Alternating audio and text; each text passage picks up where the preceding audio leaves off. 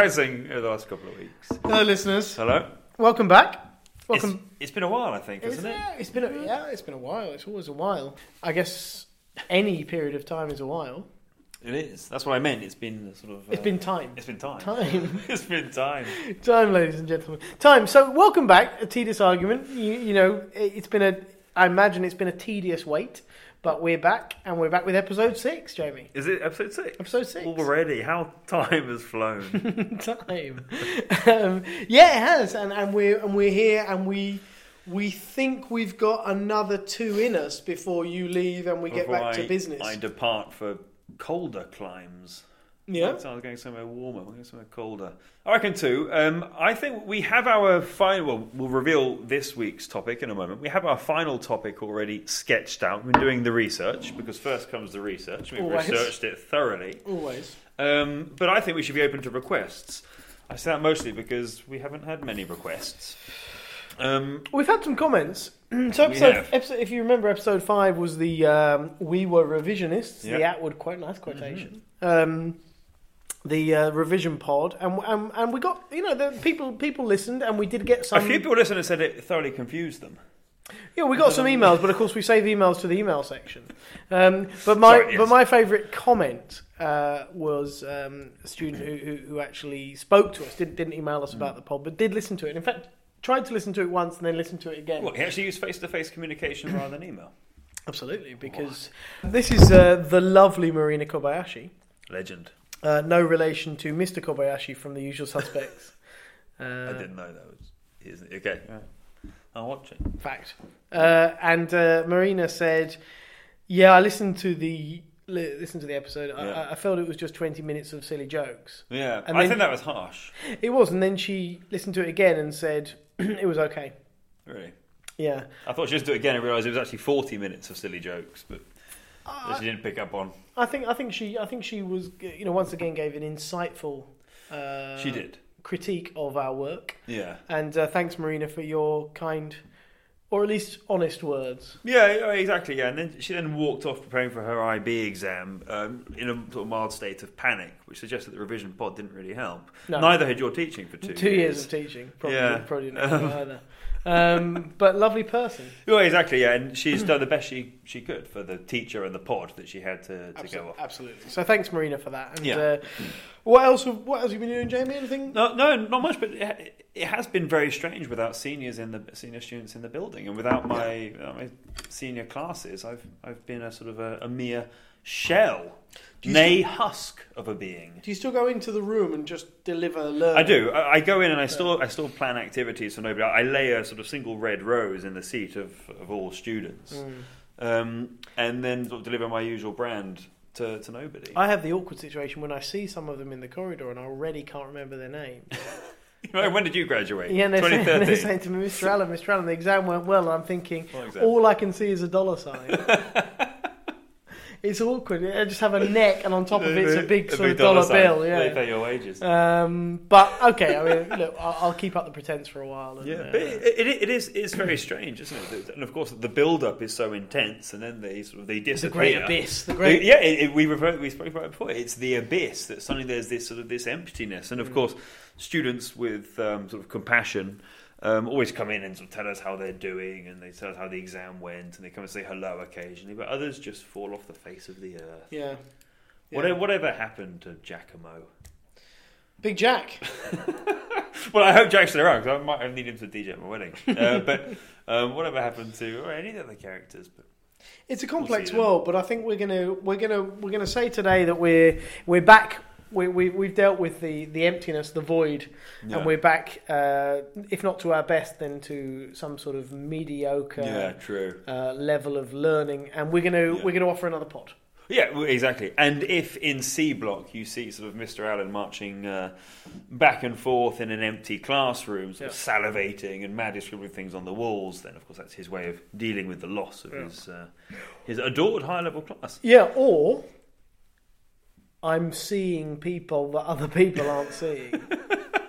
Like um, Russell Crowe in A Beautiful Mind, Yeah, John, John Nash. absolutely the That's what you will be like. So this is this is what we're offering. Anyway, so uh, so In, without further ado, in, in keeping with Marina's advice to keep the To ba- keep- keep the banter down to, See, I thought that was Minimal I thought that was the best bit about the the pod. I've always I, I think Marina, I've always presumed it was the best. I bit. think Marina in. She actually wanted some exam advice, and she was Yeah. bitterly disappointed. I've always presumed it was the best bit, but I mean, I, certainly plays seem to be suggesting that that is the the tedious argument is becoming tedious. Yeah, um, yeah, but I don't like to, to rely on data.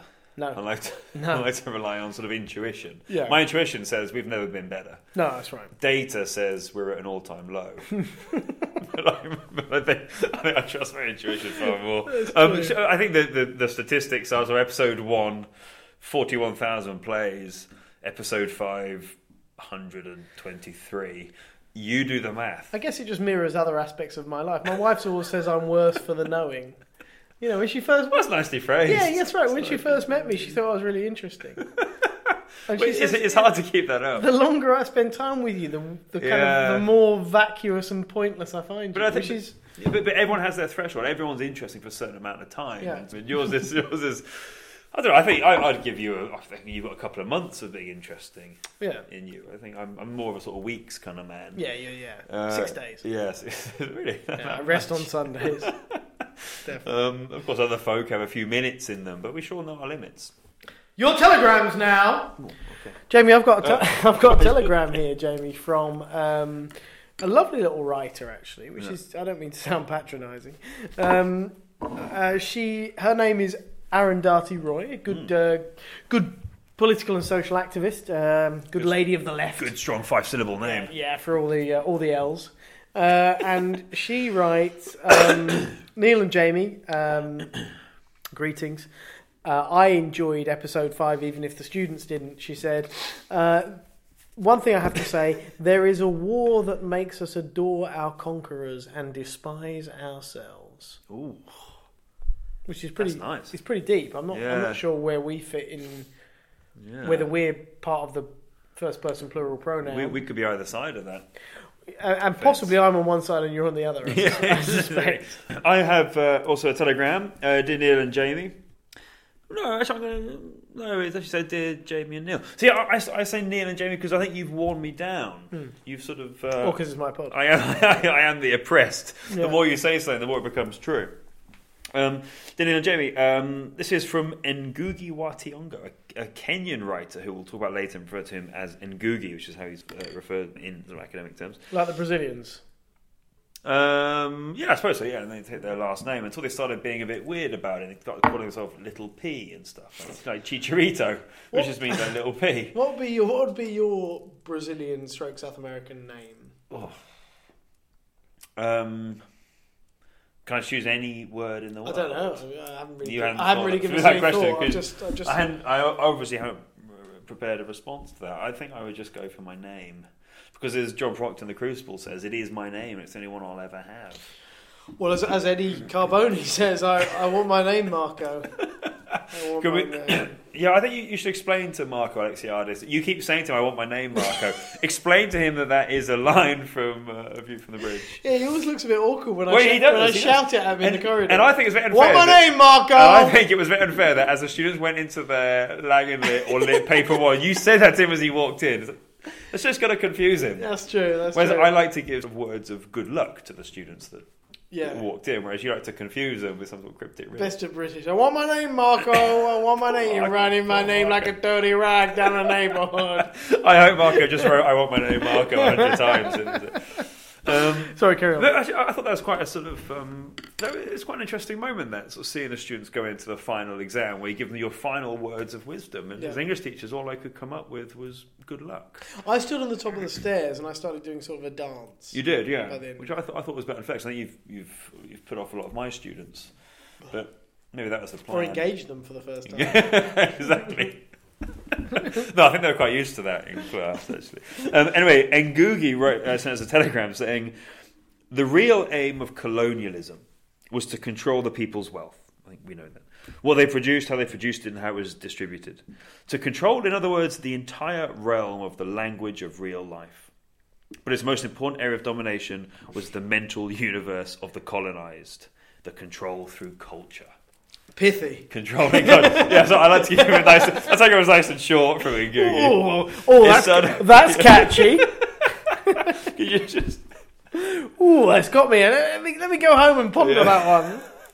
Interesting. I yeah. know, good stuff. Ngugi, can you just rephrase it in Ngugi wa Thiong'o? Ngugi. Yeah, but his name isn't exactly sort of catchy and pithy either, is it? It's Taken far- from the new, the new left in. review. Yeah. Good stuff. Yeah. Good stuff. No, it was a telegram sent to us. Oh, sorry. Yes, taken from the telegram to Neil and Jamie. I've got one more telegram, Jamie, from uh, a, a guy called. He calls himself Uncle Joe, um, Mister Joseph Conrad.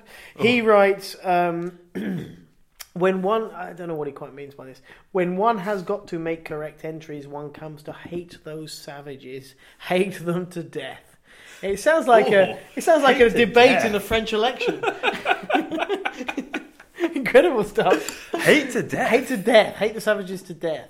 Um, Yeah, which is which is that's- that's strong is stuff. like a rousing speech from Ther- from Theresa May. it sounds like a Leeds United forum after of missed out on the playoffs.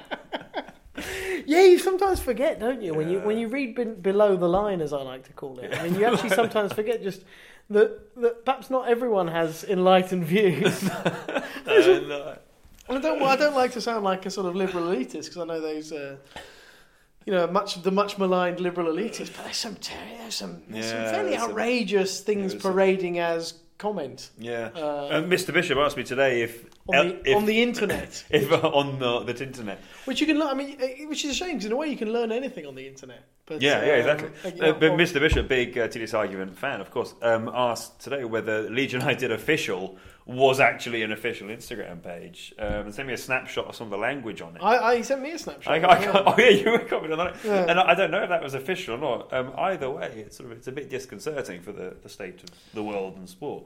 It was talking of talking of uh, you know Mr. Bishop. He, he, you know, he's a big he's a big tedious argument fan. We've got a few colleagues who are big tedious argument fans. Not many. Uh, Scarpa, big yeah, yeah. big fan. Scarpa, yeah. Uh, Mr. Yeah. Bishop. Well, exactly, not many. Um, Um, Miss Hayne hears it sometimes when I'm editing. my, my, my yeah my wife has has listened. Uh, There's a difference between Miss sort of Al- active listening and Mrs. hearing. Allen ha- has listened to all of them. To be fair, to be fair to her, she's she which I imagine is a is a Yeah, chore. she's never she's never sort of complimented me, so I, I guess she's heard them and then decided to keep her own counsel on it, which is which is fair enough. I think she sent you an email once saying it was okay.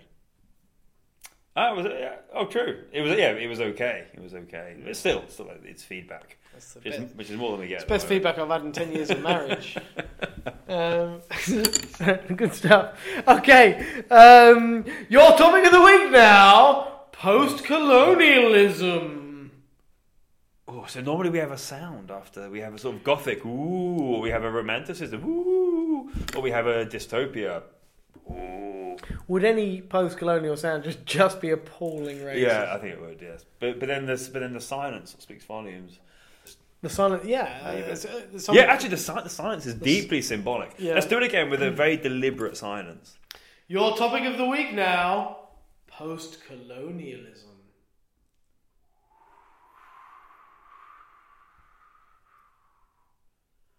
Nice, No, yeah, Jamie. very uh, symbolic. post-colonialism was one of those things when I was a when I was a university student that sort of floppy-haired, long-scarved bicycle cycling. what else would you do with a bicycle? Fops were you know would sort of talk to me. You know, I used to really. I studied English literature. I loved it. I studied philosophy. I loved it as well. But I didn't love the sort of seminar pomposity Yeah. you know, you go in there and there'd be there'd be some fop telling, and and it, or inevitably talking about post-colonialism, and I didn't really understand it. yeah, I, I never really, no one, I, I never really got a clear definition of it, Mm. and I never really felt I had a clear understanding. And it seemed to be one of those things that um, students would drop into conversations in yeah. college bars, popular night spots of Yeah. York Ziggies, uh, the Gallery, formerly known as Silks. gallery. I had some bad experiences in the gallery. The gallery, were you in the, ga- the gallery days? was. Yeah. Was this it Yeah. exist? Toffs? Uh, to, uh, no, I think that changed its name. Uh, the gallery I remember because it's sort of nine flights of steps. It was just steps leading to steps. It was Mm. like that ridiculous Renaissance painting. Stairway to steps heaven. leading to steps. Go to heaven. But there was no heaven in uh, the, In the gallery. Only hell. Only, only different levels of hell. Yeah, It's it- definitely Dante. How many levels does Dante have? Yeah. Nine, nine levels. Of, whichever one was the most hellish, that was uh, that was the The gallery. gallery nightclub, yeah. Um, But but I mean th- that idea of going in there and suddenly some some guy dropping post colonial. I didn't really I didn't really Yeah. understand what he's talking about. So t- you tell me what you think it it refers to. Yeah. Okay. Well, so by definition, I I think it is one of those things that, um, I mean, because it's a, it's a sort of late twentieth century idea um, that let's start studying the the details and the nuances of what happens when a country suddenly receives freedom from an oppressor. And let's really start to explore that. And of course, in, in literature, let's really start to explore that in um, in how it leads to sort of fictional representations and so on. It, it, it is it's a it's a tough one to make sense of, but I think for understanding colonialism is quite simply that, that process of a an invading power or an external power controlling and regulating um, a group of locals or natives. Then post-colonialism is what happens afterwards when that controlling power leaves. And, and I think for everyone in the I think late 20th century, we realize that the process of removing an oppressor is more complex than just a moving, just removing an oppressor, because you then have you then have these issues of neo-colonialism. You then get these sort of vacuums that someone else steps into control, and and then it's well, what happens with all the things that have been left by the oppressor? Do we keep them or do we throw them out? Um, and I think sort of late 20th century literary criticism and theory was interested in, in those ideas and and I guess it's one of the things, unlike we spoke about dystopia before and romanticism before and revenge tragedy, and of course that feels very removed from the present day in terms of its production. But post-colonial literature feels very modern, so everyone got very excited about it, and, Yeah. and it became a chat-up line. How post-colonial are you? Yeah, or, or indeed a, a- chance to marginalise me in the gallery. but but okay, so so on that though, if I if I'm going to Google and, I, and I, I, this is a you know feel feel free to do this yourselves. I mean, if you Google post-colonial literature, Yeah.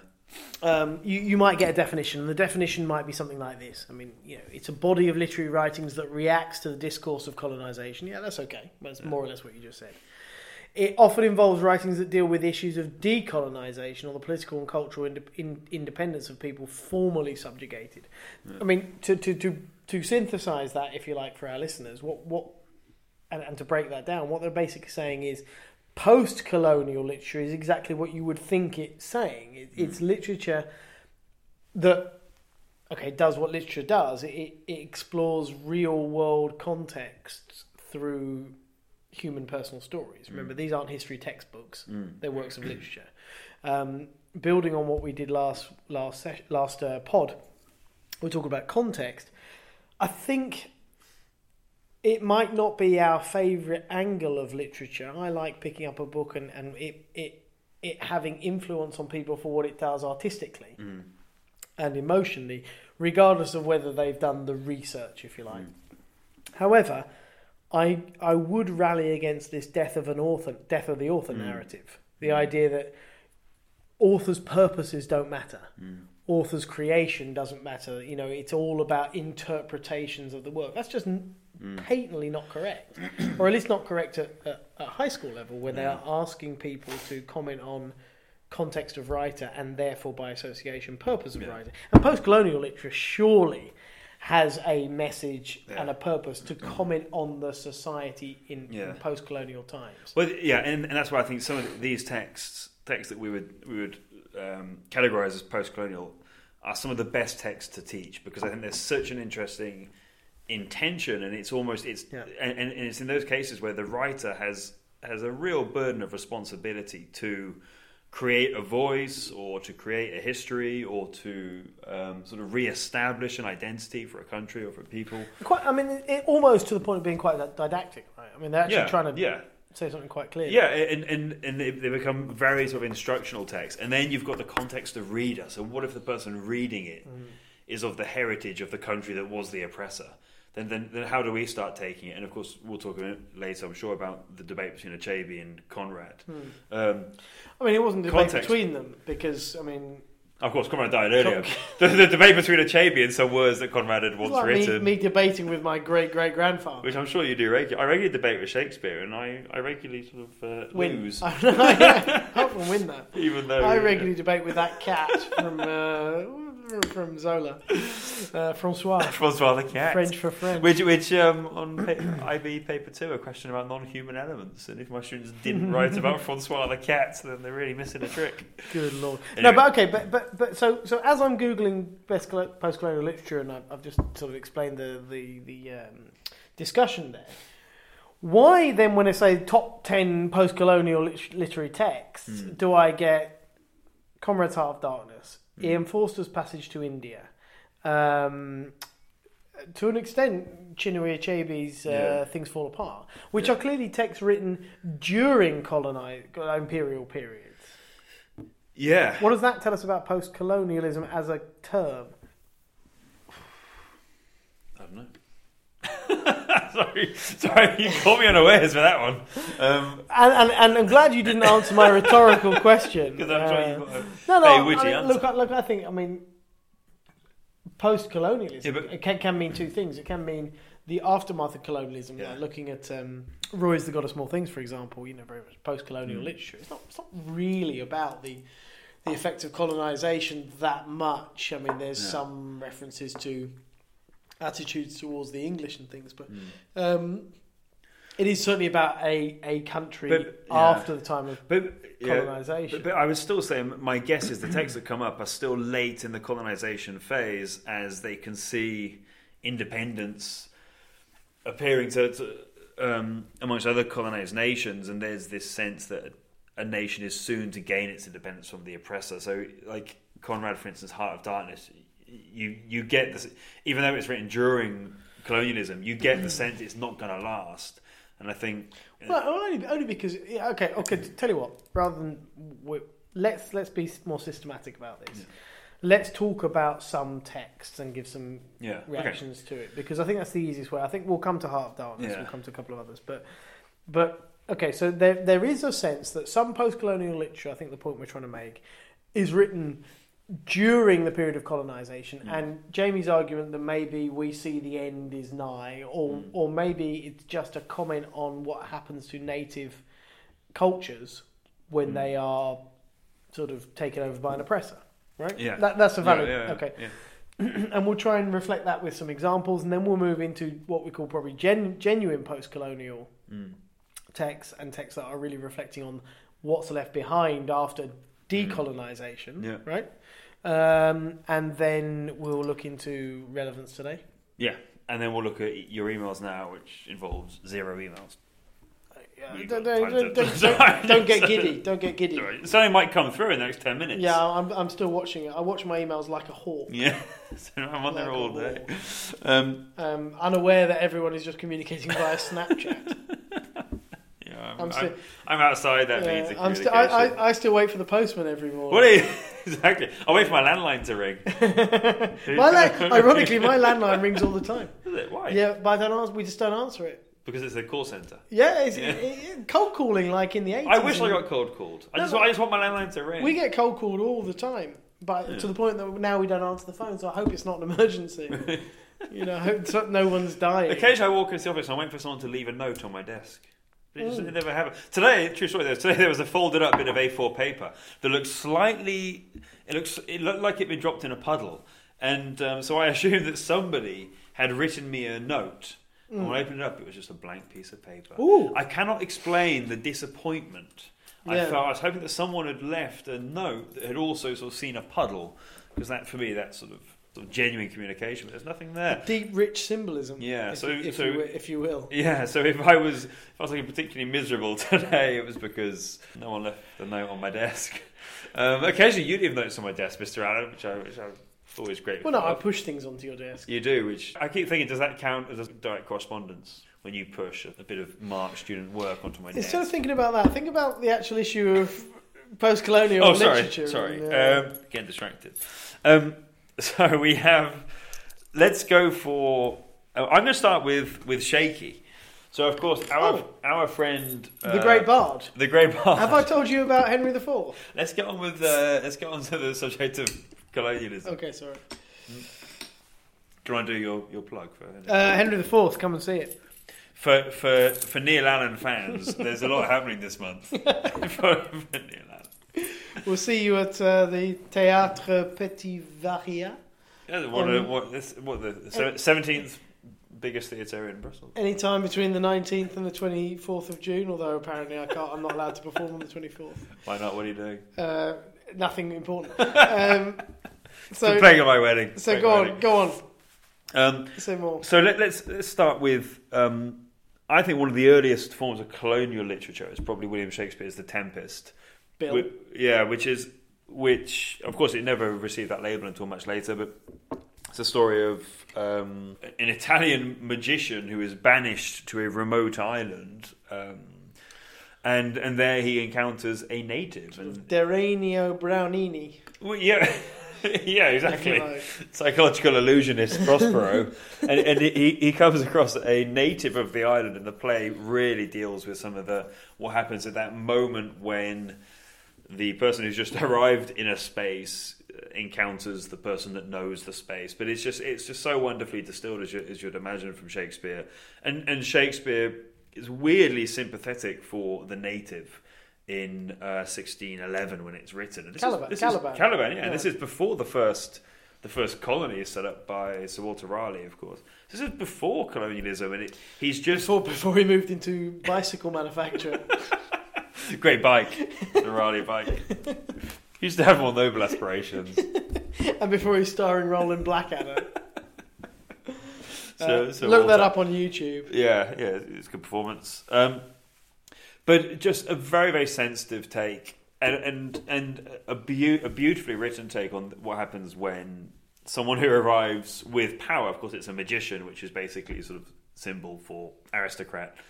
Someone with power shows up on an island, has none, but just assumes it immediately over the natives, and the natives grant that power to him. Yeah. Um, Well, they're all. I mean, I, I, I know we're not talking about the Tempest sort of per se, but there are lovely little lines in that that suggest that Caliban tried to rape Prospero's Yeah, daughter, he says I Miranda. would, no? he says I would have peopled this isle with Calibans. It- Yeah. It's a, it's a it, that is as good a one line as the Macbeth line where Lady Macbeth reveals that she's had a child who's died, Yeah. and suddenly we I see have given suck. I've given talk. Yeah, it was a great line. Not one for the night spots of Brussels.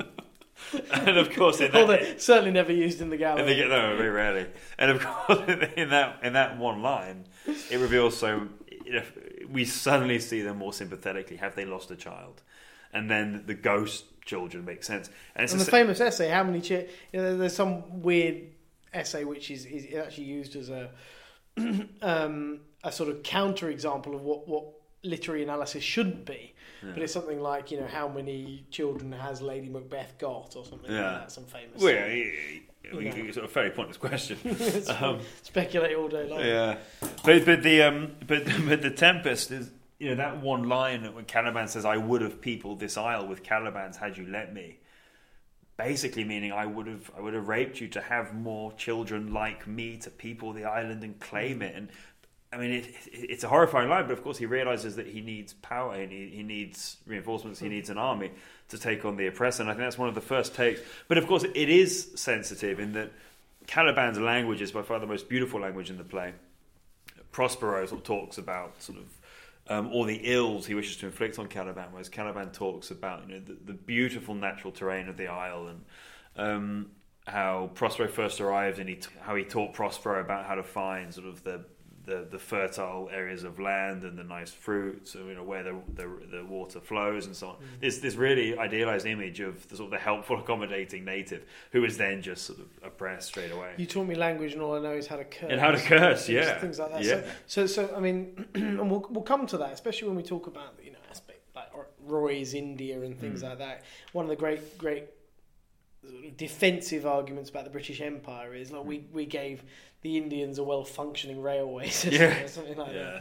that. Uh, ironically, we've got a terribly functioning one in England. um, but but okay, so the Tempest, Shakespeare's last play, famously. Yeah. Crossgrove breaking his staff at the end is often symbolically sort of aligned to Shakespeare, sort of breaking his own magic, Giving up his powers. Giving up his powers Retiring. yeah. retiring. Yeah. Um, that's 1611. yeah. So, quickly give us something a bit later, and then I, I want to launch into the 20th century. Look, I, think, I think there's a lot of great stuff in, in the in the 1800s. I think for the 1700s, and I, I'd go for either Robinson Crusoe or Gulliver's Travels. Both, I think, 17 so before 1720, around about 1720. But both of them just fascinating. And Robinson Crusoe, of course, he, he arrives on a desert island, meets a local, and just assumes control over him because the local doesn't speak English. Calls him Friday because he finds him on a Friday, and just adopts him as his slave. Which, you know, Defoe doesn't mean this it, it, by any means as a sort of comment on colonialism, but it, it just reveals the mindset that if anyone didn't speak English, then they needed to be controlled and they needed to be given English um, in order to be enlightened. Um, and I think Gulliver's Travels does kind of the same thing, and we see a, a traveller move across different, course, fantasy lands, but but all of them is about that encounter, and, and one of them he lands on uh, is it the Isle of the Hoonhims. The Houyhnhnms, yeah. The Houyhnhnms, yeah, and, and of course they don't know what lying is The, until ho- the horses. the horses, yeah, and they don't know what lying is until Gulliver sort of teaches them what lying is. So in all cases, we see that what happens when two cultures come together. Um, Well, I haven't, I haven't got it handy, but there is that great line at the start of um, uh, Howard Zinn's The People's History of the United States, Mm. which basically uh, is so well researched and, and, and, and, and powerful that, and he was obviously as a you know sort of a, a man of the left was trying to change uh, the way history was taught in schools. History, of course, Yeah. always told by the the victors. Um, and uh, he, you know, he said that you know American students should should understand the history of their country. There's the first line is with uh, um, the arrival, uh, sort of Cook's or uh, um, Columbus's arrival, sorry, Mm. at uh, uh, in, in the United States, Mm. and uh, it's a brilliant description of saying the natives came up to us. They obviously didn't understand sort of, uh, you know, any any kind of uh, f- weapons because Yeah. they, they cut themselves on our on our swords wow. and um, basically says they're they're strongly built. They're this, they're that. With fifty men, we could subjugate them all. Yeah. yeah. Opening of Columbus's diary, you know that I, that could just idea of just the, the imperialist mentality and uh, Yeah, and, and, and we'll talk a bit about language in a minute, but I think language is a big part of that. If they didn't speak English, then they needed to be controlled, taught English. And if they didn't know who God was, they needed to be taught who God was. yeah, absolutely. So it becomes this, this sort of this justification. But um, but, but I, I think literally the 1700s and 1800s is fascinating in that, of course, these guys have no idea they're going to be read 300 years later when the world is a globalized place and, and things have totally changed. They have no idea that they're giving us just some absolutely fascinating insight into Yeah. how that colonial encounter was seen and just and the arrogance with which Yeah. with which we encountered others. And we've talked about other, we've talked about other sort of what, what you could also call sort of post-colonial works in, in, in literature. We've talked about um, Forster, who famously wrote Passage to India. We're not, we're not really going to talk about, but it, it, a great a great novel. One of my one of my favourite novels that I've ever read, Passage to India. Um, and uh, we've talked about Forster's other work. Which, Mm. um, no, sorry, not, not not not even Forster. Um, uh, H.G. Wells' who's uh, The Time Machine Yeah. which has you know all kinds of colonization elements to it as well. But uh, I'm going to leap ahead to uh, my favourite author again, it's not uh, Orwell, is it? Mr. Orwell. So Orwell, of course, uh, in the early 30s was working for the British Empire in, in Burma, and um, a couple of fascinating insights. Probably the probably the best essay you'll ever read Hmm. uh, is his essay "Shooting an Elephant," and everyone should read it. Nobody should get to a certain age in life without having read Orwell's Short Oh. If you've yeah, got any self-respect whatsoever. Um, and um, basically, you know, Orwell's a policeman in Burma, and, and, and he hears that an elephant's, and then of course, what the big discussion is: is it even true? There's there's Mm. Lots of writing that says maybe the whole thing's the whole things are made up. Um, but anyway, it's meant to be his his honest, true uh, regales of his time in Burma, and he's sitting there and he's saying, um, basically gets this this word that um, an elephant's gone gone gone must Mm. and he's sort of uh, running through the village and has actually trampled someone to death. And uh, as the uh, imperial leader, he has to intervene. Um, as the, as the policeman, if you like. And um, so he chases after. He he, he follows the, the, the rumours, and he eventually finds where this elephant is.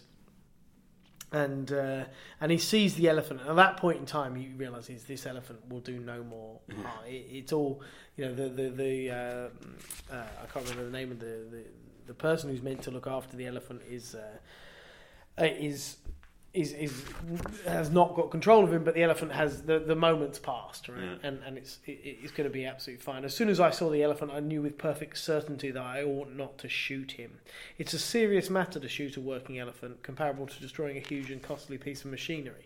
And obviously, one ought not to do it if he can possibly avoid it. Blah blah blah blah blah. It, he knows the must has passed. the mahout could just come back and catch him easily. Uh, moreover, I, in, I did not in the least want to shoot him. I decided I would watch him for a little while to make sure he did not turn savage again and then go home. And this is crucial from Orwell. But at that moment, I glanced round at the crowd that had followed me. It was an immense crowd, 2,000 at least, and growing every minute. It blocked the road for a long distance on either side. I looked at the sea of yellow faces above the garish clothes, faces all happy and excited over this bit of fun, all certain the elephant was going to be shot. And he carries on and he says, At that moment I stood there and I first grasped the hollowness, the futility of white man's dominion in the East. Cool. Here was I, the white man with his gun, standing in front of the unarmed native crowd, seemingly the leading actor of the piece, but in reality I was an absurd puppet, pushed to and fro by the will of those yellow faces inside behind. I perceived at this moment that when white man turns tyrant, it's his own freedom he destroys.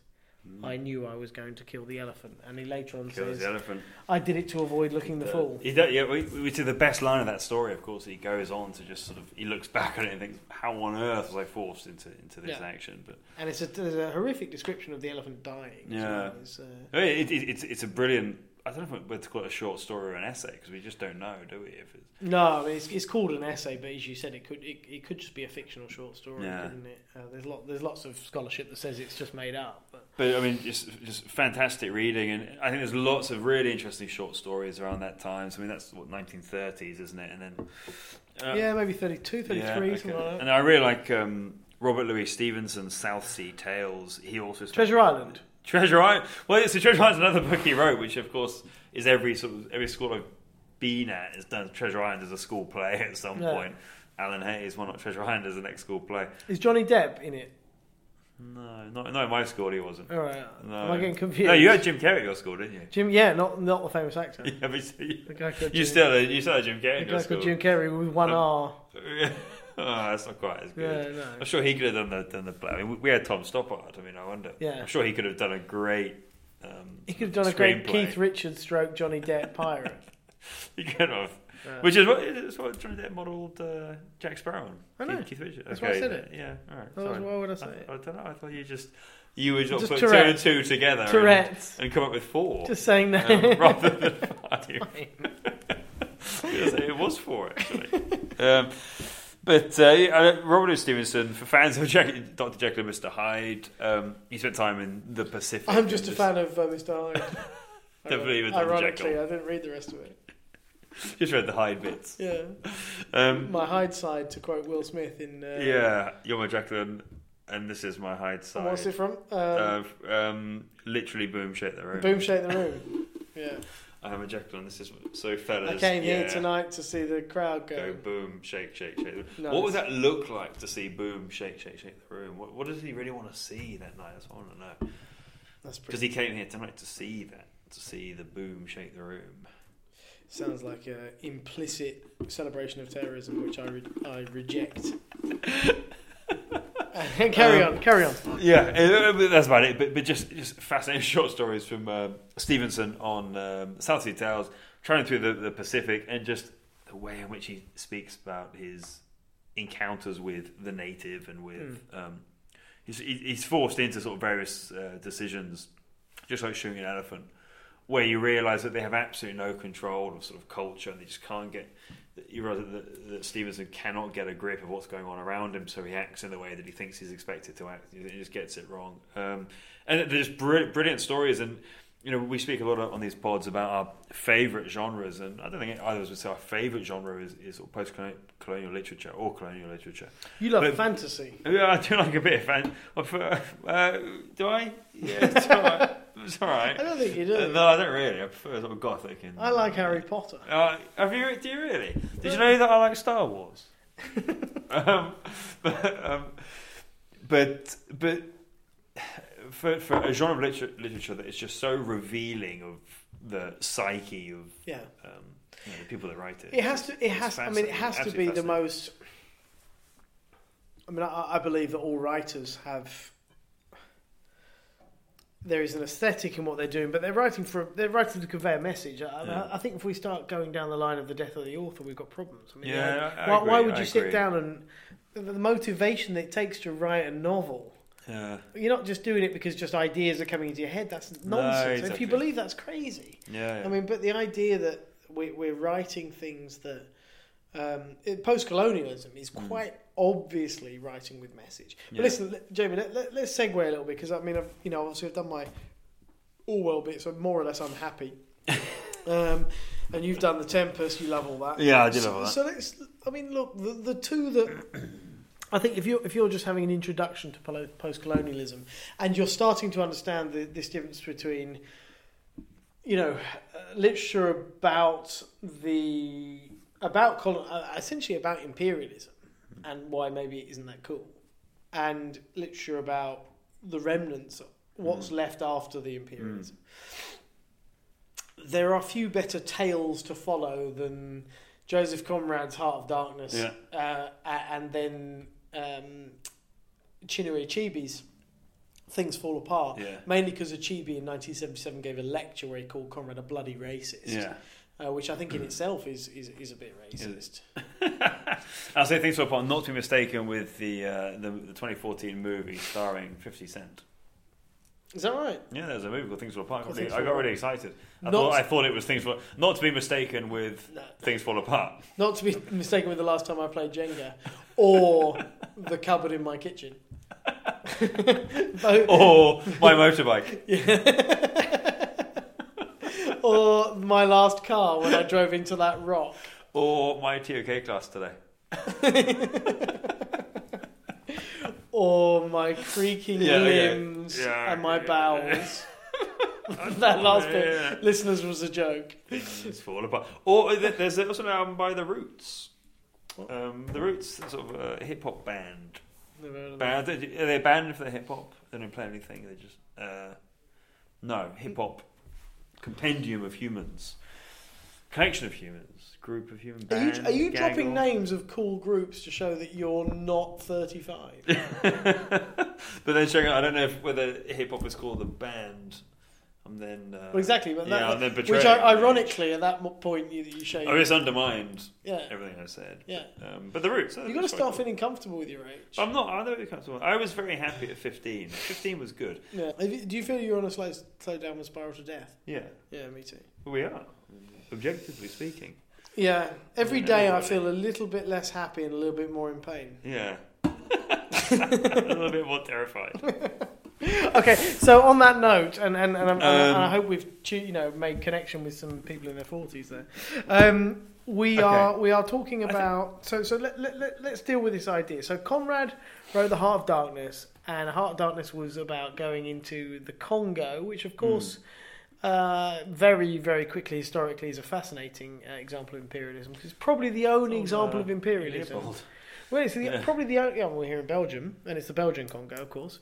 Um, but it's probably the only example of imperialism that didn't have like a civilizing No. or, or, or, or sort of missionary mission. Th- There was no pretense that it, the trips to Congo were about sort of spreading the word of God, for instance, or, or spreading English or installing democracy. Just- it was just a, it was just a sort of playground for King Leopold. So even though every, pretty much every sort of imperial state was about resource stripping, I Mm. mean, it was one which just didn't even pretend to be about anything Mm. else, right?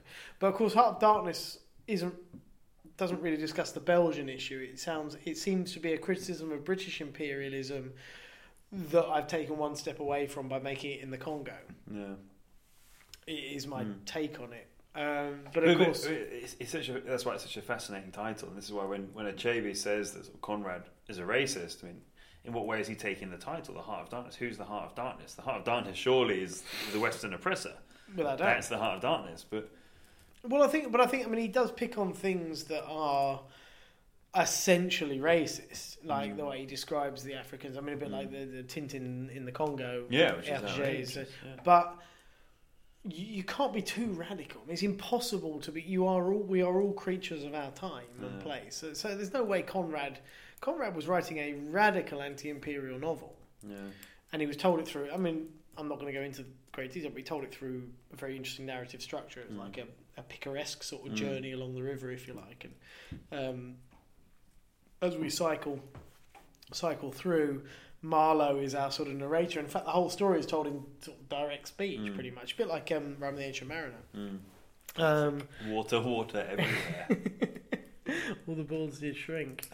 Uh, and uh, but as we get to it, yeah, the Heart of Darkness is cursed, and of course, people have not read Heart of Darkness. A, read it. B, watch Apocalypse Now. yeah, Uh, brilliant, brilliant, movie. Wonderful movie. I love this. I was waiting at the end for when it said no animals were harmed in the filming of this movie, and it never said that. that cow. that poor cow at the end. I mean, that's just like that's not CGI. It's It's really- incredible. That's actually a cow. That's actually a cow. Of course it is. It, so how do you get it? It's just it's awful. Flipping cow. awful.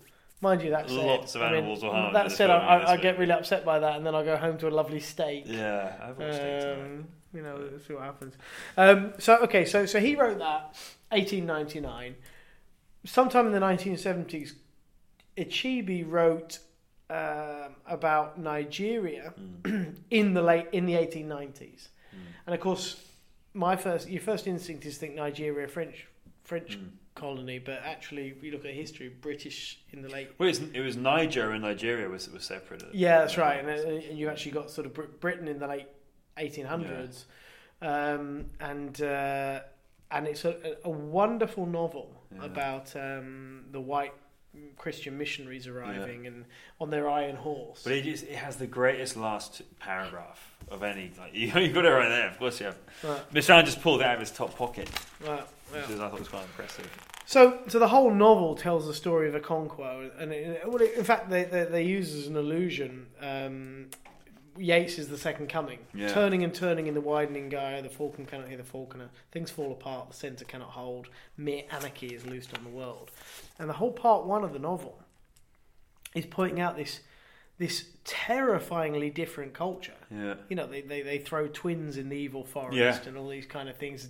Dreadful patriarchal society where we, the man sort of knocks the woman around, has sort of 36 wives and all Yeah. this kind of stuff. Um, but uh, I, I can't imagine how many different Netflix accounts you'd need uh, for, 30, for 36 wives. and, uh, and then you get to, which isn't sexist actually, I can just point yeah, out. realist. Disclaimer. Realism. Uh, and uh, and at the end of part one, someone gets shot Mm. by accident. Part two leads to this, and the part th- you know during part two, the the, the colonials arrive Mm. on their iron horse. Yeah. It's a great uh, bicycle for, Yeah. For metaphor fans. Um, and, uh, Fans of metaphor. Iron horse could be bicycle or train, depending on what country the book's written. yeah, exactly. the iron horse in uh, the iron sort of what would it be? It would be a long It's a pogo Pantomime stick. horse. It's a pogo stick in the UK. Pantomime horse.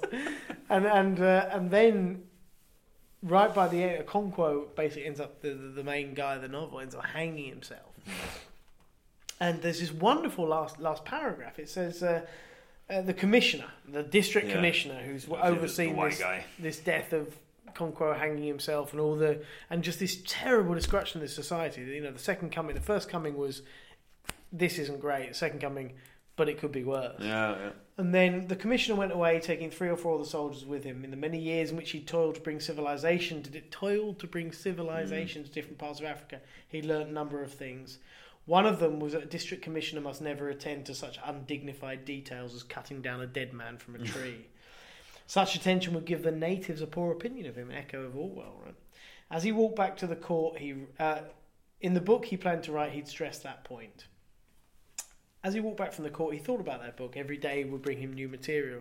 The story of the man who had killed a messenger and hanged himself would make interesting reading. One could almost write a whole chapter on him. Perhaps not a whole chapter, but a reasonable paragraph at any rate. There was so much else to include, blah, blah, blah, blah.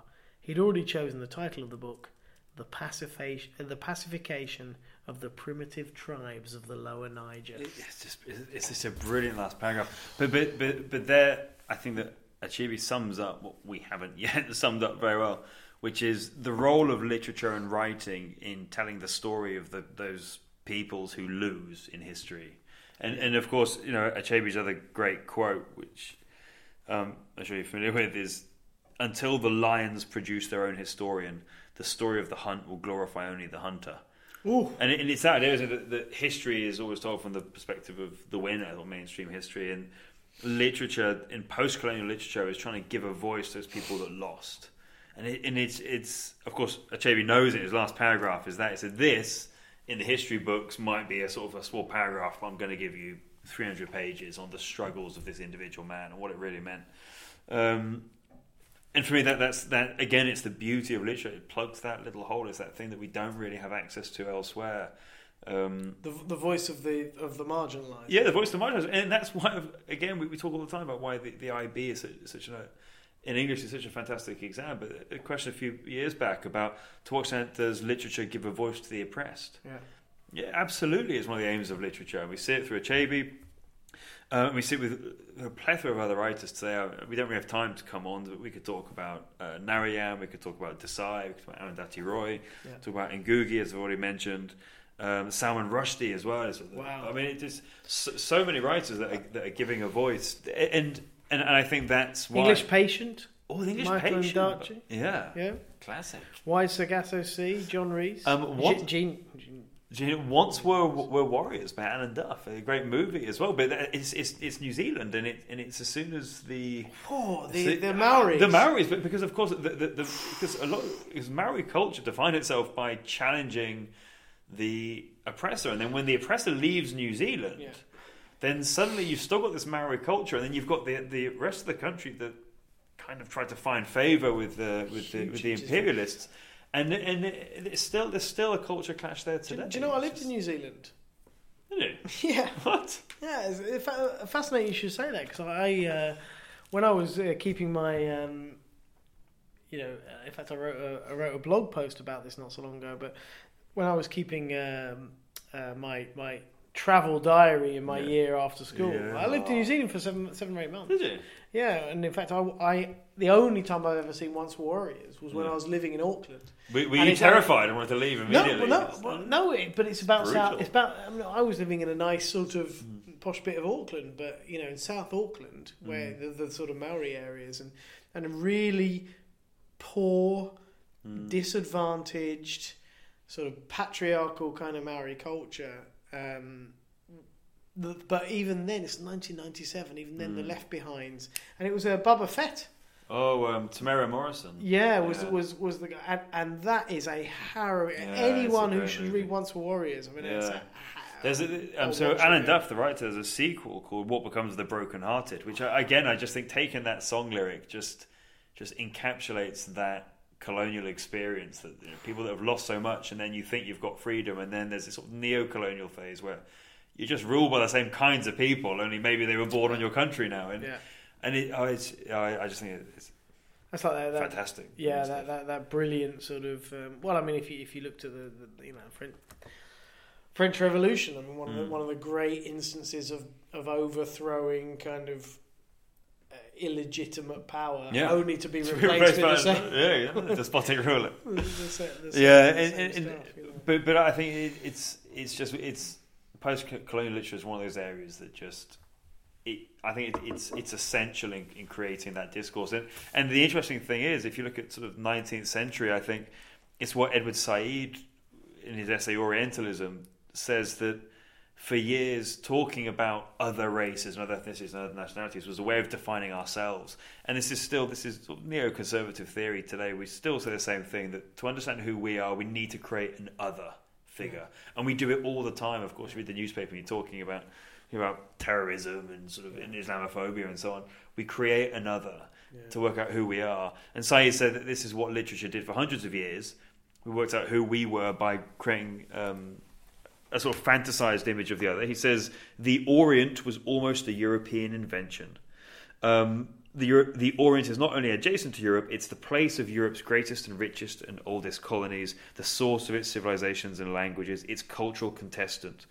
Um, the Orient has helped to define Europe or the West as its contrasting image. We have to define something to oppose ourselves to it. And for hundreds of years that happened, and then suddenly, late 20th century, as you said, in the gallery nightclub, people say I'm a, now a post-colonialist. We realise that the other side is starting to speak authentically through Achebe and through Ngugi and through Narayan and Roy and Rushdie and all these fantastic writers. And you know, that's just that's the that's the maturation of literature over hundreds of years. It's just fascinating stuff. Yeah, that's, that's, that's great. So, so where does this leave us today? Right? Well, um, so look, I think today what what we'd probably want our listeners to do would be next time you hear a depiction of the other in the cinema or the news, probably more the news, um, sort of take care over who's depicting that other. Yeah. Um, and why we're depicting them in that way. Is it is it a self affirming project? Is it about defining who we are more than defining who they are? Um, yeah, and I think, and also we see it in literature today. Literature is, I think, Achebe would agree, and and Ngugi would agree. Let's remember, both these guys wrote in English, so they want the nations of the oppressors to to read about their struggles, and I think they would both say, um, you know, it, it's about sort of regaining some dignity and restoring some national identity, which is what they're trying to do through their writing. As you said, th- things fall apart. The first chapters outline some practices that we would see as horrific, or the drowning of the twins, or Yeah. um, Yeah. but of course, it, it's it's regaining that dignity in that past. And, and another quote from uh, from Achebe that I have here is, he says, "African people did not hear of culture for the first time from Europeans. Their societies were not mindless, but frequently had a philosophy of great depth and value and beauty." The worst thing that can happen to any people is the loss of their dignity and self respect, and the writer's duty is to help them regain it by showing them in human terms what happened to them and what they lost. Yeah. So the writer's job is to is to try and capture that culture that may have been lost. And Hu- hu- human history is is is all. I mean, human relations is everything comes down to power. Mm. Who has it and how do they use it? Um, and I think, I think if we take anything away, it's it's that TOK question. How do we know what we know? Most of what we know about things outside our own experience have come from information that may or may not be reliable. In fact, in many Mm. cases, isn't particularly reliable. Would be a fair point, right?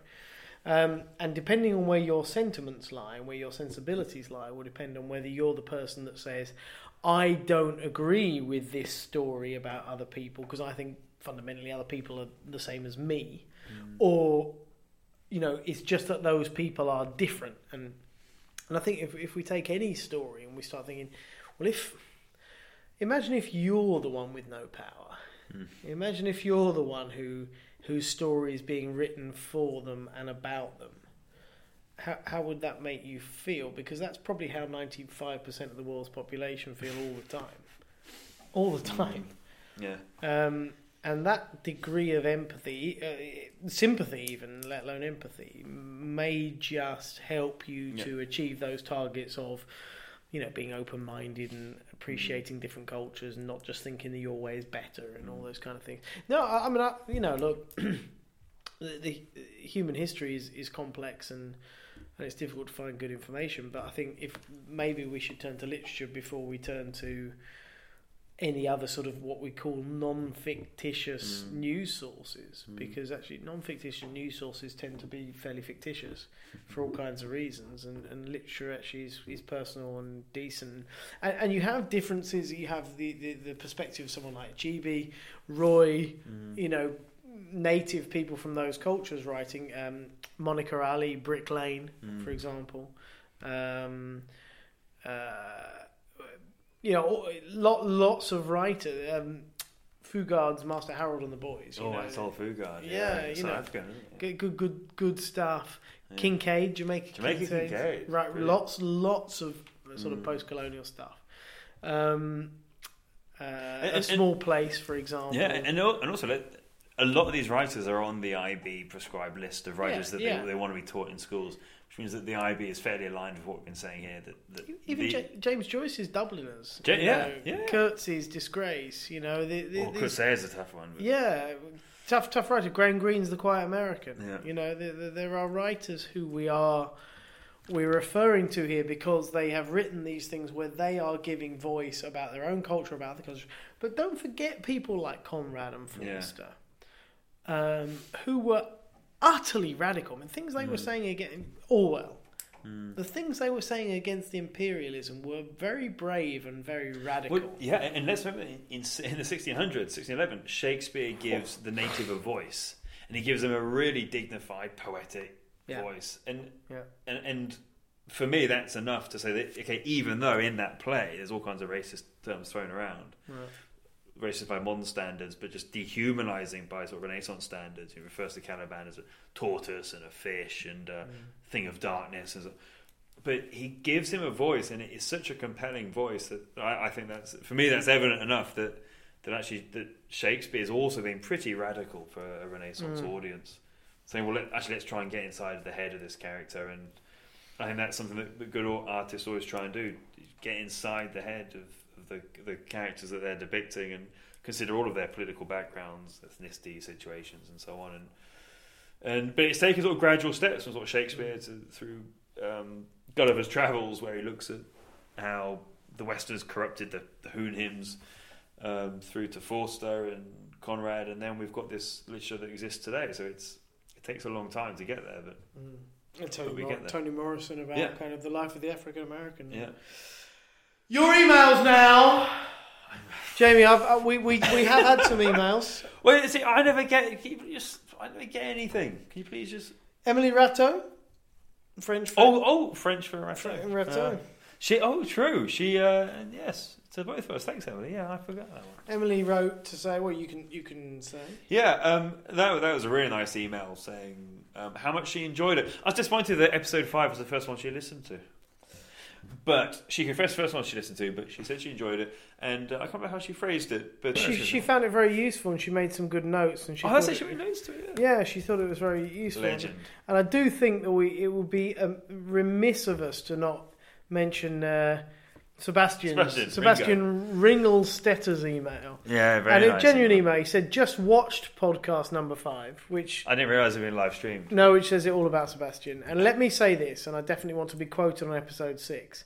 It's ninety five percent banter, five percent education, but that five percent is the purest, most enlightening source of education available at the school. Oh, what a legend! What a, and he came out and he said to you after his exam that he embedded eight quotations. Yeah, I mean they could be quotations of anything, but I think he quoted he Dr. Dre, 50 Cent. He said, "Top stuff. The Mr. Bins part is hand down the highlight and highlight. I can't remember uh, not harlot." Yeah, and he took lots of good notes. I suspect he took lots of notes. yeah. good Um, man. So Sebastian, well done. Uh, You know, it's been. I wouldn't say it's been a pleasure hanging around with you for two years, but it's been okay. So thanks for that.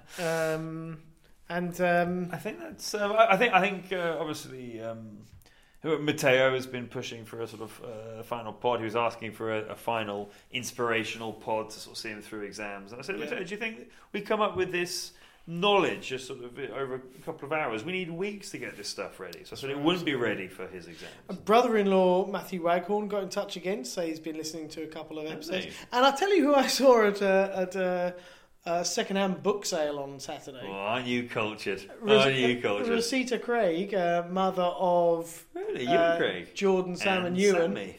Yeah. And uh, and and I said, "Oh, it's good to see. you. I haven't seen you for a while." She said, "I've been, li- you know, of course, I've had, I've, I've listened to your podcast many times." Yeah, well, actually, I, yeah. So, uh, yeah, she emailed me and asked for the link, and I forwarded it, and Wow. then you get the you get the. No, she was there. She feedback. said, "I've been listening to your podcast, and in fact, Ewan wanted to listen to it as well, so he's been listening as well, Yeah. and Sammy and Jordan have, have, have tuned in. So, The, the, the, thank you very much. Yeah, for your, very kind. The feedback I got from Mr. Bins was, um, "What do you guys talk about on your podcast?"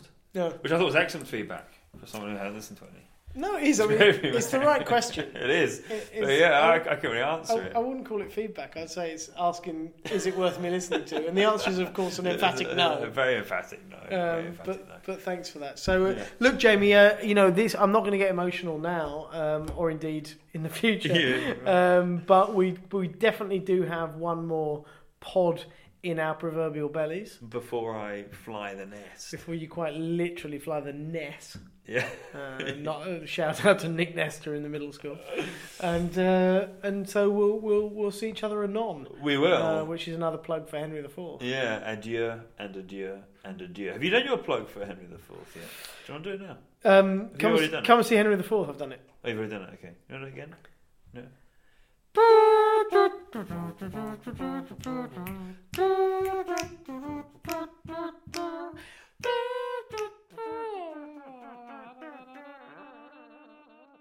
actual song is